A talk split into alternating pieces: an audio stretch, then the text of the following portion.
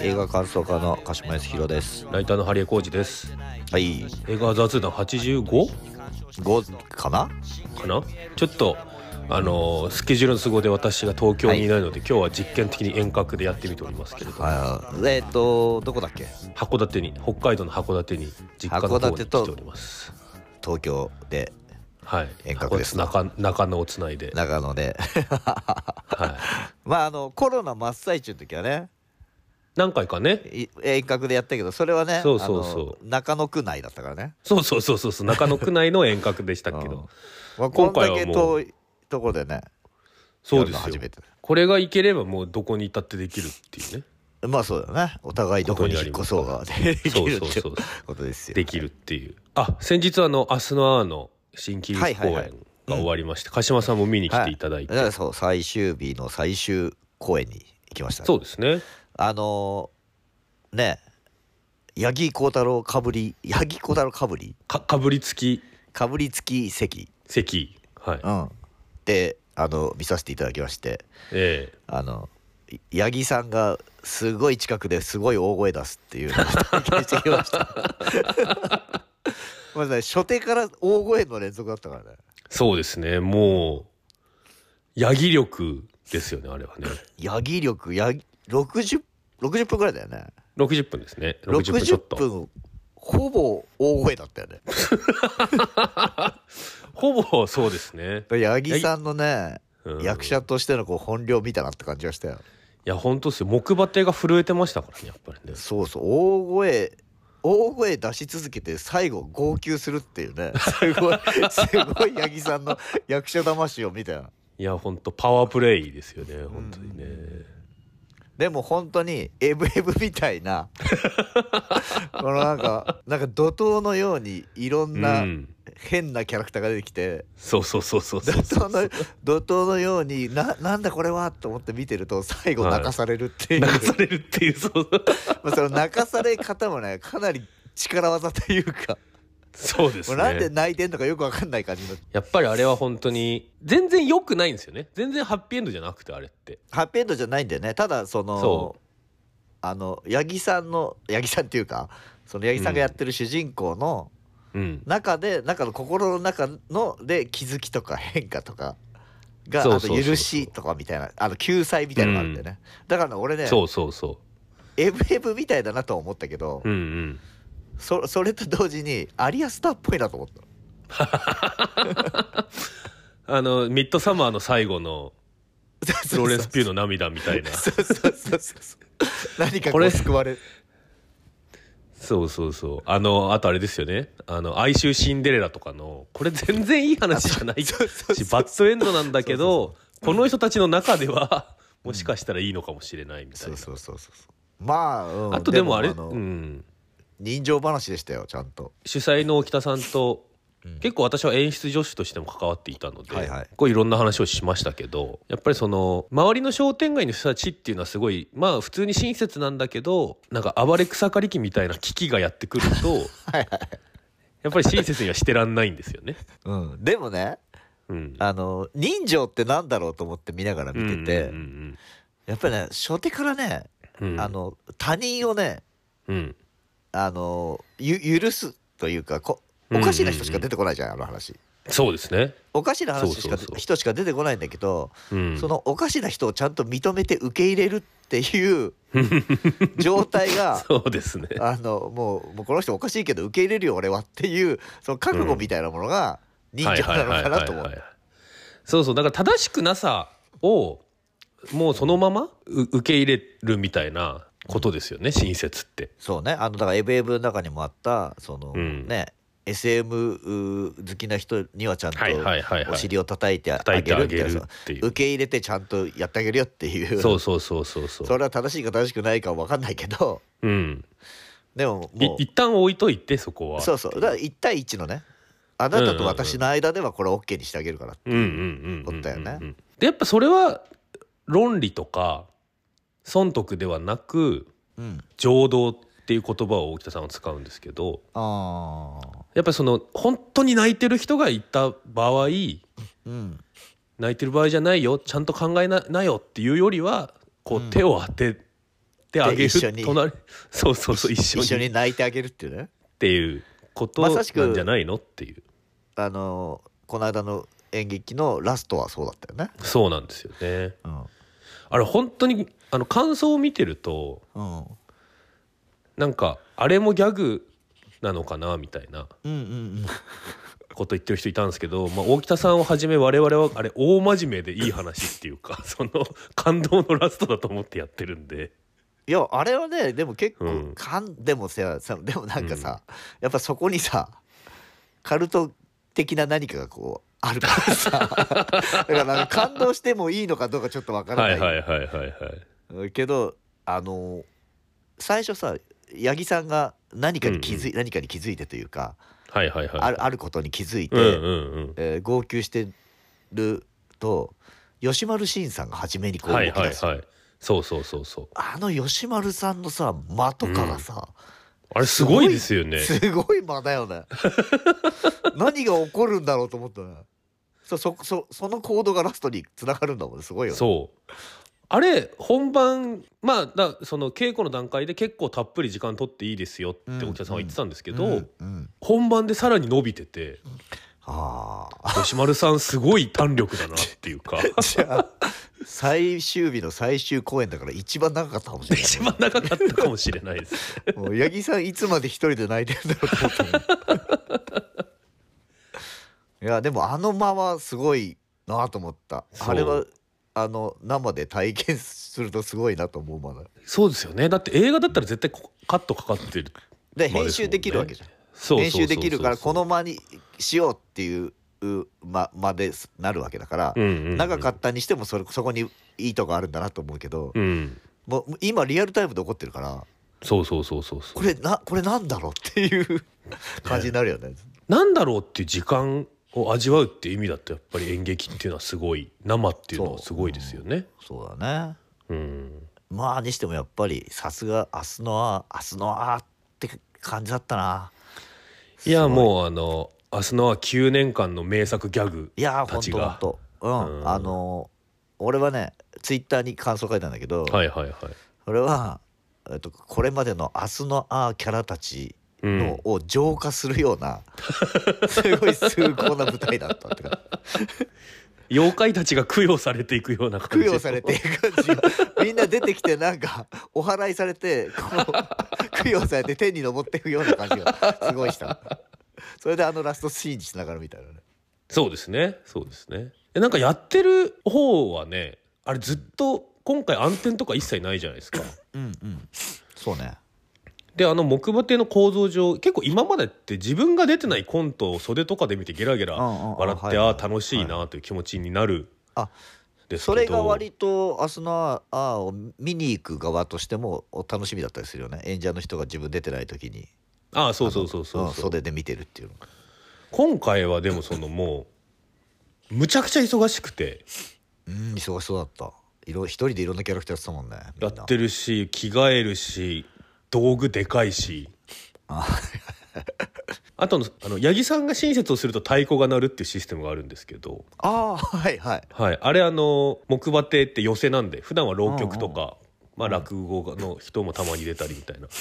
寄せなんであの太鼓にあの袖に出囃子用の太鼓があるので。うん。あれあ生で生で私が叩いてましたから。ああそうなんだ、はい なるほどね。あので追加公演もあるんだよね。そうです、えー4月22日土曜日に追加公演うんあそう2公演ありますから。今回は土曜日ですからね。これはぜひね見に来ていただきたい、うんあのーね。今回もでもあれですよ。映画雑談を聞いて「あアスナはいはい。はいを見に来たという方がね、うん。はいいらっしゃいまして。はいなんかツイッターにもね書いてツイッターに書いていただいて。しかも初めての自腹での感激がこの「アスナあねだと実はね。素晴らしいことですな、ありがたい。もうぜひね皆さんも本当にもうこれでエブエブだったっていうことはねエブエブでありミッドサマーであったというミッドサマことが分かりましたので。はいはいはい まあ皆さんちょっとに4月22はね土曜日なんで。それ平日だと行けなかったっていう人がね。そうねぜひね。うん。ミミッドサマーほどブラックではないですよ。ではないですよ。そこはかとないアリアスター感っていこれはねあの大北さん感でもある。大北三巻でもありますね。あとあの漫画家のね冬野梅子さん映画雑談のイベントに出ていただきましたけど、うんうんはいあの梅子さんはあの最後の翻訳 iPhone の翻訳を使うところが別れる決心みたいだったね、なるほど、言ってましたけど。はい、あ大北さん割と今上映してる映画とかから引用するもんね、急に急にね過去もあの急にスリスリービルボードの鹿のシーンだけ引用したりとかしてましたけど。意味のわからない引用するよね。そうそうそうそう。あでも今回はねうん。今回大北さんね稽古期間中あと脚本書いてる時に大北さんむちゃくちゃ忙しくて全く映画とか最近見てないらしいんで。だからエブエブも見てないんですよ大北さんおおエブエブも見てないしあの別れる決心も見てないんでね。あのシンクロニシティが起きてますこれは。まさにまさしく今今でやってる今映画とシンクそうそうロニシティが。そうそうエブエブ見た方がいいですかねって言われたんで今作ってるこれとほぼ一緒なんで見なくて大丈夫ですよって俺言いましたから。確かに。そう。確かにね。変えようとか思っちゃうからね見ちゃうとね。そうそうそうそうそうそう。逆に見ない方がいいんじゃないですかはいはいまあ。あとそういえば八木さんはあの日朝の戦隊ものに来週から出るらしいんで、え？マジで、はい、来週から、何話かにわたって見るらしい、はい。えー、戦隊もの？すごいじゃん。戦隊ものに。ドンブラザーズの次に今やってるやつですか？はい。ちょっとドンブラザーズがかなり話題だったもんね。くあれ終わって今やってるやつ？ちょっと名前失念してしまいましたがそちらに出てるそうなので詳しくは八木さんのインスタグラムをですね皆さん見て、うん。かき氷の間にそういう情報が入ってる。そうそうそうそう。戦隊ものはやっぱりあの書きながら進めてるので脚本全部カンパケしない状態で撮影を始めてますから。あそうなんだ。じゃあ先わかんないね、そう。だからそのネット上とかでや八木さんが人気になったら増えるらしいです。あ出番が。し出番があそうなんだ。そこれはじゃあちょっとみんなで応援しましょうね。うねぜひね。あの明日のあの追加公演並びに八木幸太郎を皆さんよろしくお願いします。はいはいはい。で、あせんその戦隊ものといえばさはいはいはい。ちょっと今日枕が長くなりますが。ええええええ「新仮面ライダー」をねはいはいはいはい。前回やったじゃない。やりましたね。私が見てない。まだ見てないそうそうそう、でお俺が酷評したやつ。うんうんうんうん。でもう一回見たの。はいはいはいでえ2回見たんのですか？2回見たのよ。おうおうおう。つあんなつまんないって言ってたのに。はいはいはい。でなぜなら割とみんなこう、感想がすごいばっかり賛否分かれてて。うんうんうんうん。でファンの人はもう傑作とかはいはいはい。最高に面白いって言ってる人もいて、でさ俺全く面白いと思わなかったからうんうんこれ俺もしかしたら半分ぐらい寝ちゃってんのかなと思って。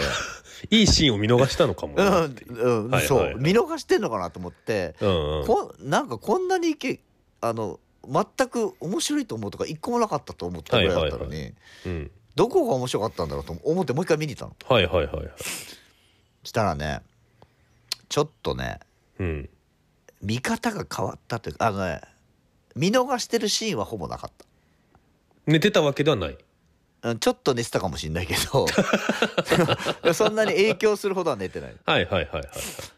でもうん。見方を変えたらうんうん。違う感じになったのよ。ああそうですか。そう。でねそれは何かというと俺ね、うんうん。うんとまずえっ、と「新仮面ライダー」を見てて引っかかったのが、はいはうん。最初バイクでえっ、とそのルルリコとうん。緑川ルリコとあの本郷武史がはいはいはいはい。ショッカーからバイクで逃げてるシーンから始まるのいきなり。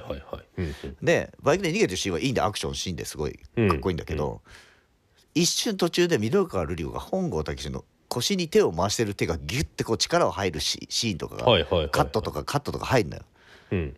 でそこでちょっとなんかあこれいらねえこういうのいらないんだよなって引っかかりだしたのね。うんうんうんうん。はいはいはい。でその後に崖からバイバイクごと崖からうわーっと放り投げられて、はいはいはいはい。もう何十メートルっていう崖をバイクが落ちてんのにうんうん。緑川瑠璃子がゴロゴロゴロって転がってかすり傷一つなくショッカーたちに連れてかれるの、でそこでもうなんかあこういうパターンか。これって要するに、あの映画としておかしいけどうん。でも仮面ライダーシリーズとかってこういうもんでしょっていうよはいはいはいく安野さんがやる、うんあのこここういう世界観はこれだから。うんうんっていうパターンうん。がだからまたあこのパターンで押してきてんなと思って。はいはい。でそこだそれがだんだんなんかこうああまたこれかっていう感じになってったのそこから。うんうんうん。ででその言ったその長澤まさみがやってる「サソリオーグ」とかのバカキャラとかうん。で出てくるさその怪人のキャラが大体みんなバカバカキャラなのよ。はいはいはいはい。ばでアホみたいな喋り方してるしね。ででそれでどんどんどん見る気なくなってたんだけどうん。これってもしかしたらギャグ映画なのかなと思って。ああなるほどね。俺は、えー仮面ライダー」っていうのをリアルに捉えた今回はそういう話にしててはいそこはいはいはい。に安野さん特有の、まあ、手癖的なもんで、うんうんうん。ギャグっぽいセリフとかが入ってる。うんうんうん。っていうことなのかなと思ってて、うん。そういうのちょっといそういうのいらないんだよなっていう感じがしてだんだん生き生きとしてったんだけど、はいはいもしかすると、はいはい最初の崖から緑川瑠璃子が落ちて加水傷一つないっていうのが、うん。もう最初のいこいやあのあれでこういう映画ですよって言ってるのかなと思って。なるほどね。だうん。要はトムとジェリーが車にひかれてもそうそうそう。もうドタバタペギャグになるだけっていう、うん。でドタバタギャグで言ってってそのドタバタギャグの中にちょっとああ安野さん的なテーマみたいなその暴力とは何か。人間のココミュニケーションとは何かみたいな。のがちょっと入ってだから73ぐらいの割合でギャグなのかなって思ったらうん割としっくりきたの。なるほどね。要するに安野さんがあー仮面ライダーを子供の頃見てた時の感覚で作ったってことだからうん。安野さんは仮面ライダーの世界観っていうのをすげえクレイジーな世界だと思って構築したのかなとなるほど。こんなクレイジーな世界ですよっていう。はいはいはいはい。でその中で安野さんのずっとやってるテーマ的なその暴力とは人間とは生きるとはみたいなことが入ってくるっていう感じなののバランスの映画なのかなと思ったら割としっくりきて。はいはいはいはいでさあのー今「ロストケア」って映画ややってるはいはいはいはい。じゃない？あの42人殺したっうんうんていう、あの介護の人施設で介護してる人が介護者を殺してったっていう話。であれってさのうん。あれって鹿島さんが前見たあのネットフリの何でしたっけ？あ多分元はあれじゃないかなと思う。小説がそうですよね。あるらしいんだけどう、うん。んだそれをモデルにしてんだと思うんだけどあのその映画の感想を言ってた人であのその犯人をサイコパスとして描いてないって言ってる人がいたの。うんうんうんうん。要するに犯人にはその介護者を殺す理由があってうん。それをちゃんと論理的にやってるからサイコパスとして描いてないのが新しいみたいなこと言ってたんだけどうん俺その感想を聞いた時いや違うと思うよと思ってあの人の要するにさあの家族介護してる家族とかのために安楽死させてるっていうことなの。その犯人の言い分は。うん。だからよしでもさそれってさ人のためだったらう誰かの命をなくすことも厭わないっていうのはうん人助けだったら誰かを殺してもいいっていうのがもうすでにサイコパスじゃないと思ったの。そうそうそう。サイコパスって論理がないことじゃないですからね、うんうん、おかしな論理ってことだからね。おかしな論理。そうそうそう。倫理的とか社会的人間的に相入れない論理うんの持ち主がサイコパスですから、それみんな論理はありますからね、どんな強人でもね。そうそう。でそれで、うん。その「新仮面ライダー」も本郷武はそれで悩んでるわけですよ。うんうんうんうん。なぜ俺は暴力こんな暴力で人を殺すことをが嫌なのに嫌なのに殺さなはい。殺してしまうんだ。悩んでるわけ、で要するにそこはもうクレイジーな世界だってうんうんうんうん。でそのクレイジーな世界に途中に2号が出てくるんだけどうんうん。2号2号は最初俺はあの一匹狼みたいな誰かとつるむのは嫌だ。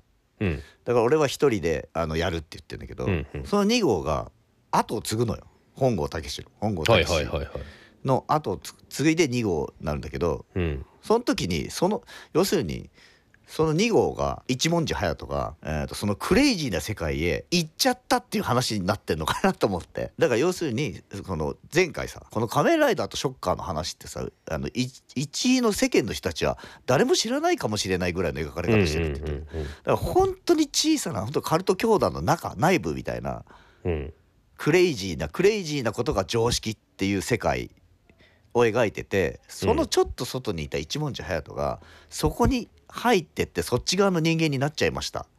っていう話に見えんのよ。なるほど。そうなってくると納得するというか割と好きと思って、ああでもだから面白面白いは面白い。そう考えると面白い。でもそれ結構どうなんですか？いや見見てないからあれなんですけどこれかなりだからその見てる人の中でアクロバットさせないとってことですよね。だからそうだってそう考えないと世界観がクレイジーすぎるんだもん。それってちょっとメタ入ってるわけじゃないですか。でも、うん。庵野さんの作品は大体メタだから。大体自分のことだからさ。いやでもななんつうんだろうな。それってなんかその新シリーズのうん「シン・ゴジラ」「シン・ウルトラマン」「シン・仮面ライダー」のなんなんていうんですか？そのも元の作品が持っている向きは変えずにっていうのとなんか結構矛盾してきますよねそうするとね。だから庵野さんが仮面ライダうん。ーもともとのオリジナルの仮面ライダーをこうやって見てたんじゃないかと思う。ああそういうことか。うん、そう仮面ライダーってクレイジーな世界観だよねってそこがいいよねって思ってたんじゃないかなと。うん。らそこ説明されないとな何なのこれっていうふうになる。うんうんうん。まあっていうかね俺が今言ったことが正しいとは思わないよ全然。はいはいはいはいただ俺はそう見たら割と面白く見れた面白かったっていう。なるほどね。そうそう思わないで面白いって言ってる人はどこが面白いのかはちょっとわからない だからその面白いというふうに見るのであればこういうことであろうという。クレイジーなギャグ映画と思って見たら割と面白い、なるほどね。しシリアスなドラマだと思ったら全然面白くない。それでもあんまりはい見る気が起きてこないですね、そうですか。じゃあまあじゃあまあサブスクに来たらでいいです、そうですね。うん。まあまあはい、長くなりましたがまあ適当に、はい、えー今回は「ベイビー・ワルキューレ2ベイビーツーベイビーはい」ですね。坂本優吾監督最新作。はい。これ言っとくと別に面白いです。あ面白いよねうん。面白いです。普通の普通のアクション映画と比べれば全然面白いはい。まあヒロさんも千里さんもねいわゆるだから、伊沢さんも高石さんも最高、はい。うん。ということは変わらないですけどうん。その上で言いますけどはいはいはい。ちょっとこれが面白いだろこれが見たいんだろってずっと言われ続けてる感じはちょちょっとげんげんなりはしました。あーあのね実は「ベイビーガールキュー」2回見たのもう。おうおうおうおうおう。で1回目の感想はそれに近い。はいはいはいはいえーっと要するにさワワンが好きだった人うん。が見たいと思ってるとこ全部見せてくれるんだよ。その全部見せてくれる感じがうん。これね次はこれ。次はこれ。そうそうそうそうそう前回のそうそう。やったこれまた見たいでしょっていう感じはちょっとしたの俺も。でしかも全部ちょっとずつちょっとずつ味が濃くなってるじゃないですか。いやそうね。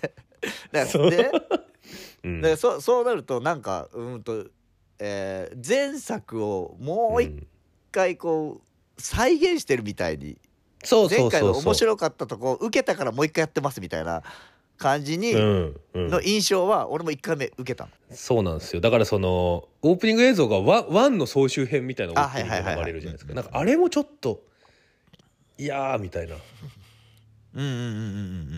感じ。の印象ですよ。はいはいはい。わかりますよ。で、はいあのそれはね多分俺たちが「ベイビー・ワルキューレ」の最初好きすぎてそうそうそれはあるんものですよ。すごい印象に残ってるし俺なんかもう何回も見ちゃってるから、そうそうそうそう。あのそのそれらしきシーンが出てくるとあワンのあれだっていうふううんに、うん。もうなっちゃうからこれこれ要するにあワンのあれだからこうなるでしょっていうのが先読みできちゃうしう、ん。うん、とそうだからその短いコントをいっぱいやられてるようなしかも一回見たコントをもう一回 やられてるような感覚はあったんだけどうん。あので2回目見たのね。2回目見て、はいはいはい。2回目見ると割とすんなり面白い。ああそうなんだ。あのね実はそんなに濃くなってない。ああそうですか。うん。あの要するにさちす真ひ真宙はさ伊沢さんがやってるうんうん。真宙はさ、うん。あんま感情出さないから、そうですね。そんなにその演技演技してないじゃん。だからそんなに印象変わんないんだけど千里はさ、あのやっぱ顔顔芸が高橋さんの顔芸が一つの売りでもあるからそうですねそうですね。そこそこはやっぱりどのくらいのバランスでやったらいいのかってのはすごい難しいと思うんだけどうんうん。多分で1回目見た時はやりすぎ感がちょっと2回目見た時はあでも1作目もこれぐらいやってんなって感じがした。うんだからね2回目見るとねかなりあの薄まるというかすんなり見れるですんなり面白いよ。いや面白いんですよ。面白いんですけどなんかねいや2人2人以外のところがちょっと問題がある気がしててほあのいやあるんですよ。2人もちょっといやなんかユリの要素強すぎてそういうことじゃなくないとかおでこつけたりしないでしょっていうかその あの2人の距離感が1よりも説明なくすごいち距離が縮んでるのがちょっとなっていうところが、まあ、あるんですが、うん。一つ私がちょっとなって一番思うのはあの死体処理係の田坂さんの代わりようなんですよ。い。や田坂さんってワンは、ワンではそのこの「ベイビー・ワルキューレ」って話のリアリティを担保してる役割だったんですよね。はいはいはいはい。要はこういう殺し屋女子なんていうんですか？若い女性の殺し屋が2人いてルームシェアしますみたいなすごいリアリティのない設定じゃないですか。うんうんうん。大枠が。でもやっぱ田坂さんとかが出てきていや殺すっつってもねもうちょっと考えてやってもらわないとみたいなその汚汚れるんではい。みたいなんいわゆるリアルなことを言うわけですよね。これも鍵括弧付きのリアルではありますけどなんとなくこうこっちの現実の世界と接続されてそうなことを言う田坂さん。はい。でまあすげえ嫌なやつだけどすごいもっともらしいなという感じなんですけど、今回の田坂さんがやっぱなんかうんすごいエキセントリックな人になってて。あのすごいブツブツブツブツ言ったりとか、はいはいはい。なんか急に別れた彼女の話し出すとか、うんうんうん。あと田坂さんがああいうベストを着てるっていうのはなんかこう実際に便利そうだからあの格好はいい,、いいんですけどあの部下、部下として今回もあ新しく登場するですね、えー中井智さん演じる宮内さんという女性が出てくるんですけど、なんか宮内さんもキャンプの格好しててなんかこの、うんえそういう決まりなのみたいな。だから要は田坂さんもすごいキャラキャラクター化してるんですよね。なんかそれによってこう田坂さんが担保してたリアリティとかの枠組みがなんか一個どっかに行っちゃった感じがしてあ漫画度がすごい上がったんですよ。あなるほどねうん、で漫画度が高いもともとすごい高い作品だから、いうんうん。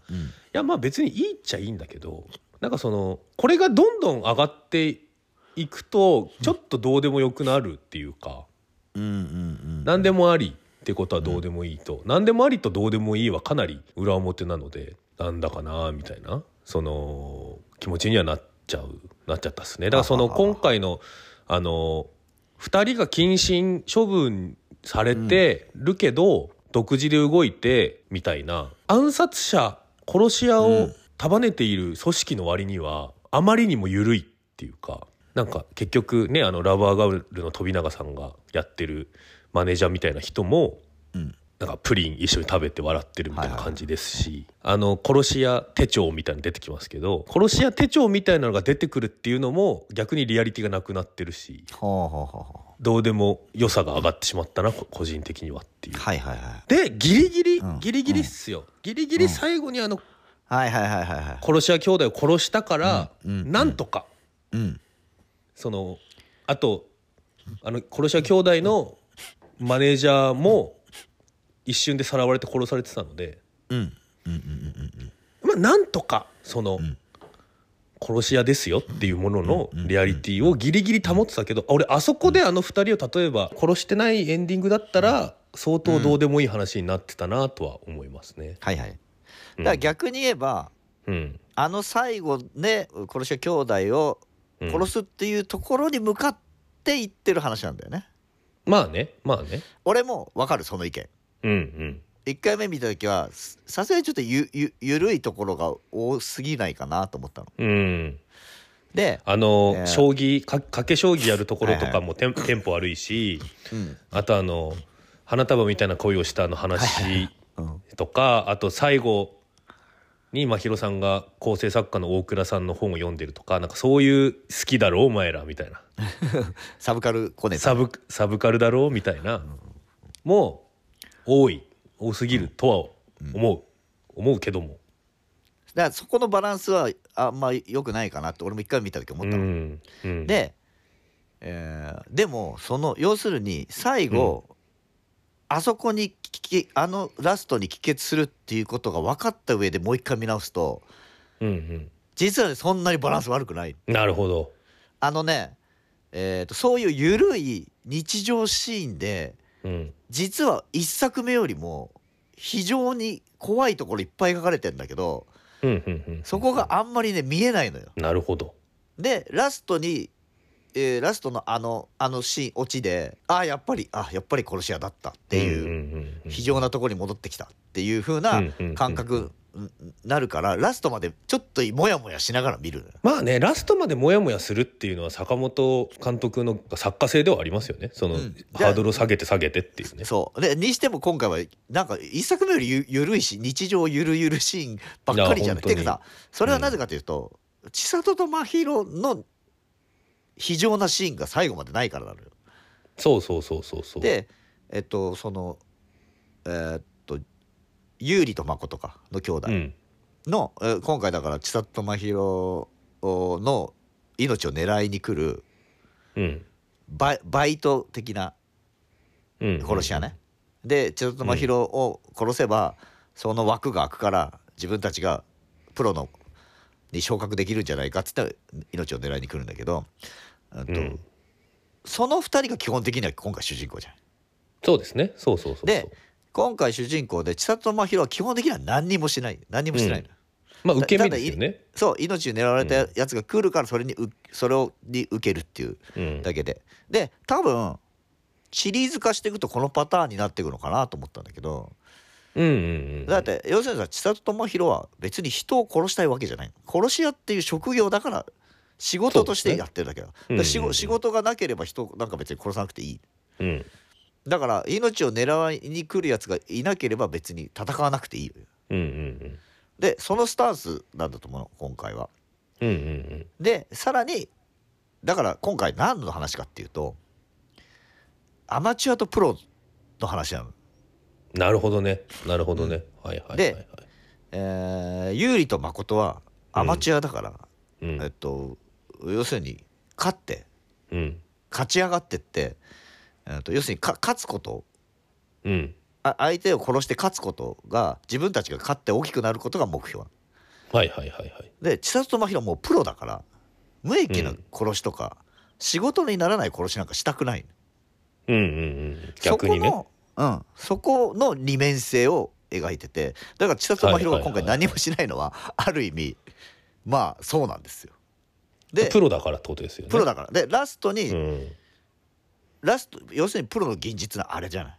あのはいはいはい有利と誠がアマチュアで千里真宙がだってえっ、と戦闘能力って言ったら互角だったじゃん。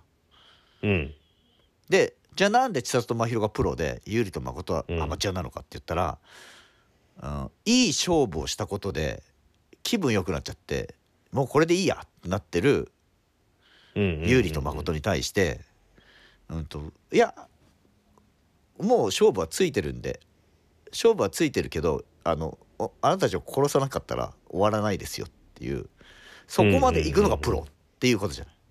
だ今回はそそこを描いてるからそ,、うん、そこの対比っていうのはあるしよくよく見ると、あの殺し屋協会ってめっちゃ怖いなっていうのがすごい描かれてて。うんうんうんうんん。だってまあそのね優里と誠のマネージャー的なやつで赤木さん。うんまあ今回も怖い拉致シーンあったでしょ？やっぱ坂本優吾つったら拉致ですね。ね。あれは絶品の拉致。あのね止まらないんですよバンが。え一瞬一瞬止まるけどね。一瞬止まるけどいやまああれあれえゆゆっくりになったまま。ゆっくり走ってくるそうか。そうゆっくり走ってるのがね怖いですね。でその後にあのー河原での死に方とかも怖いし、うんうんうんうん。あとその後し遺体を焼くじゃない？あれねあれちょっとあんな街中で焼いたらさすがにまあまあ。匂いとか普通のアパートでバンバン拳銃撃ってるからそそこに人が来ないって世界線なのそうですね。あれもさ腕片腕出してるじゃん。うんうんうん。あんな直接的なシーンってワンにはなかったの？確かに。で実はあの殺しの赤木さんを殺したシーンのすぐ後に田坂さんが療養してる旅館にやってきて。はいはいはいはい。でえっ、とまあ誰か分かったみたいな質問で分かったけどまあうんうん。うんなかなかあの仲介人すすぐ捕まえたんだけどなかなか口割らなくてっていう言いながらプリン食ってるはいはいはい。だからあのシーンうんうんうん。実はめっちゃ怖いシーンなのよ。そうかそうか。まあね。まあだだからこんなこと日常茶飯事のそうそうそう。で人たちってことだ、まあうん。であれを笑いながらできる。うんうんっていうぐらいおもう精神的にやばい人たちうんうんうんうん。の話でで俺田坂さんが、えっと、独り言言ったりとかうんうん。ああいう風になってるのもえっと要するにあれはキャラクター付けというよりは田坂さんっていう人間を深掘りしていくとあそこに行き着くっていうかさ。まあね、あれお笑いおギャグシーンになってるけど、うん。やっぱあんな仕事してたら壊れちゃ精神的にああなるでしょっていう、うんうんうん。この人りあのまともそうに見えるけど実はやばいはいはいはいっていうのがそそこら辺が、えーラストでやっぱ千里と真宙って殺し屋なんだ。うんっていうのが分かった後にもう一回見るとそこら辺の怖く描かれてるとこがすげえ浮き上がってきてこれもしかしたら、うん、ワンよりすげえ怖く描かれてるかもと思ってそうなってくるとバランス悪くないなと思う。なるほどね。その要はこの状況でゆるゆる日常シーンになってることの怖さみたいな。実はそれが怖いっていうさ。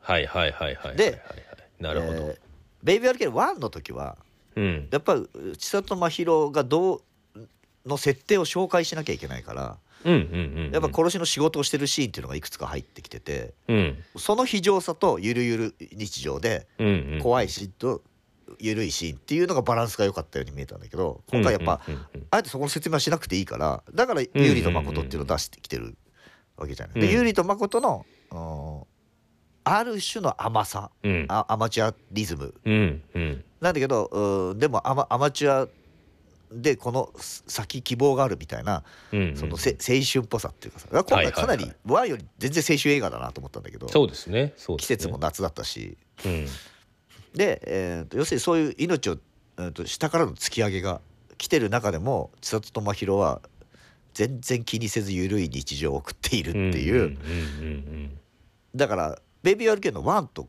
構構造的には変わらないんだけど千里と真宙は1と全く変わりません。でも、そのバックバックボーンと裏っていうのがちょっと見えてくるような作りになってると思う俺もうちょっとバランスよくするんだったらうんうん千里と真宙が仕事として殺しをやってるシーンを序盤に1個入れといてほしかったなと。そうですね。そうそうそう。この2人って何なんだっていうのが最初に分かるからさ。あとあの兄弟の仕事のシーンもすげえ少ないですよね。あの最初の乱闘ぐらい。そうね。うんうん。あれをもうちょっと入れてほしかった。で俺最初の乱闘シーンすごい好きで。あうん真宙と千里のって結構簡単に敵やっつけちゃうからなんだろうなカタルシスがすぐ来るんですよね。その、おおみたいな、うん。でもあのさ最初の兄弟の乱闘シーンはカタルシスがないごちゃごちゃむちゃくちゃしたうん。乱闘でうん。あれでもすごい楽しいっていうかあの最近の韓国映画っぽいああそうね。ちょっとリアルなですよね。そうそうそうそう。あのそこにある鍋のうんに鍋に煮立ってる熱湯とかを使ったりとかなんかうわこれ面白いわ。俺こ今回こういうのいっぱい見れるのかなってちょっと思ったんですけど。ああなるほどね、うん、あでもあれもね要するにアマチュアとプロの違いをそうそうそうそうそう。その対比で要するに、うん、スマートじゃない殺しっていうかさ。そうそうだってそう。そう殺し屋ってさ別に格闘家じゃないから。あの戦うのが目的じゃないからスマートに相手が気づかないうちに殺すのがベストなわけよ。うん。だから千里と真宙がやってる方が実はベストでその相手が気づかないうちに殺しちゃう。だから本本来だったら後ろから近づいてって相手が気づかないうちに撃ち殺すっていうのが一番ベストなわけじゃんうん。であ,、うん。あれはアマチュアのこやり方なんだよね。でもまあ確かにあの乱闘シーンはねすごい良かった。あれ超楽しかったですね。だからその兄弟があのスマートじゃない殺しを繰り返すことで名を上げていちょっと名を上げていくっていうかなんかそのあーだんだんね。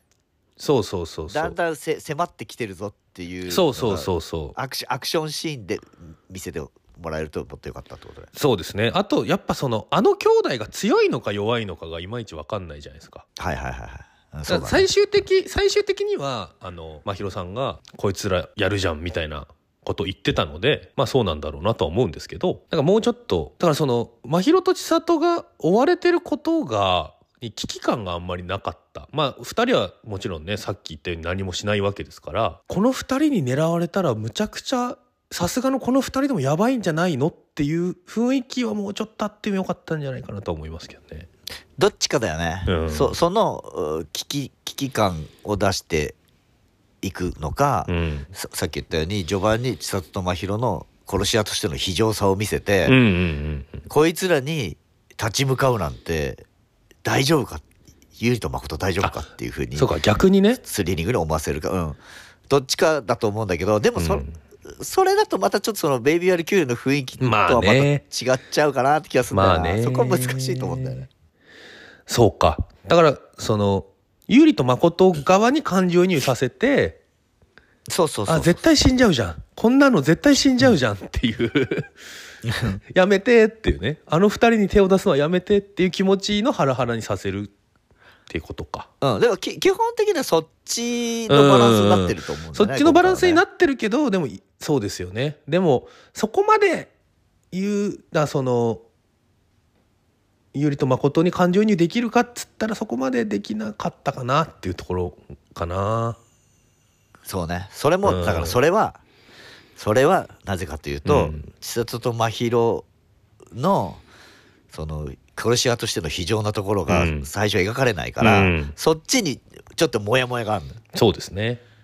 だから2回目そこ分かったやっぱり千里と真宙ってやっぱり非常な殺し屋なんだって分かった上で見ると、そこのモヤモヤは消える。まあそうですね。あのすごく千里と真宙のゆるゆるふや日常をすごく楽しんで見れるから、うんうんうんうん2回目を見るのをおすおすすめです。あのあの花束みたいな恋をしたの下りとかが、うんうんうん。何のモヤモヤもなく楽しめるのは最高だよ本当にそうですね。やっぱあそこモヤモヤしたもんな。なんか。モヤモヤしながらあれ見てるでしょそう。モヤモヤしながらあれ見て。もやもやもやしながらああれ見て見てるけどでもあの時々あのあの渡辺哲さんがジャック・パーセル買っちゃったとかそいうそうそうそうそう。笑っちゃったりとかそうそうそうそうそう。あとあの真宙がさ、うん。じゃあ結婚しようよって真似するとはいころはいはいはい。とかがもやもやせずにあれを楽しめるっていうのが最後ですそうですね。だから2回目からなんだそう二回目か気分で眠ることができた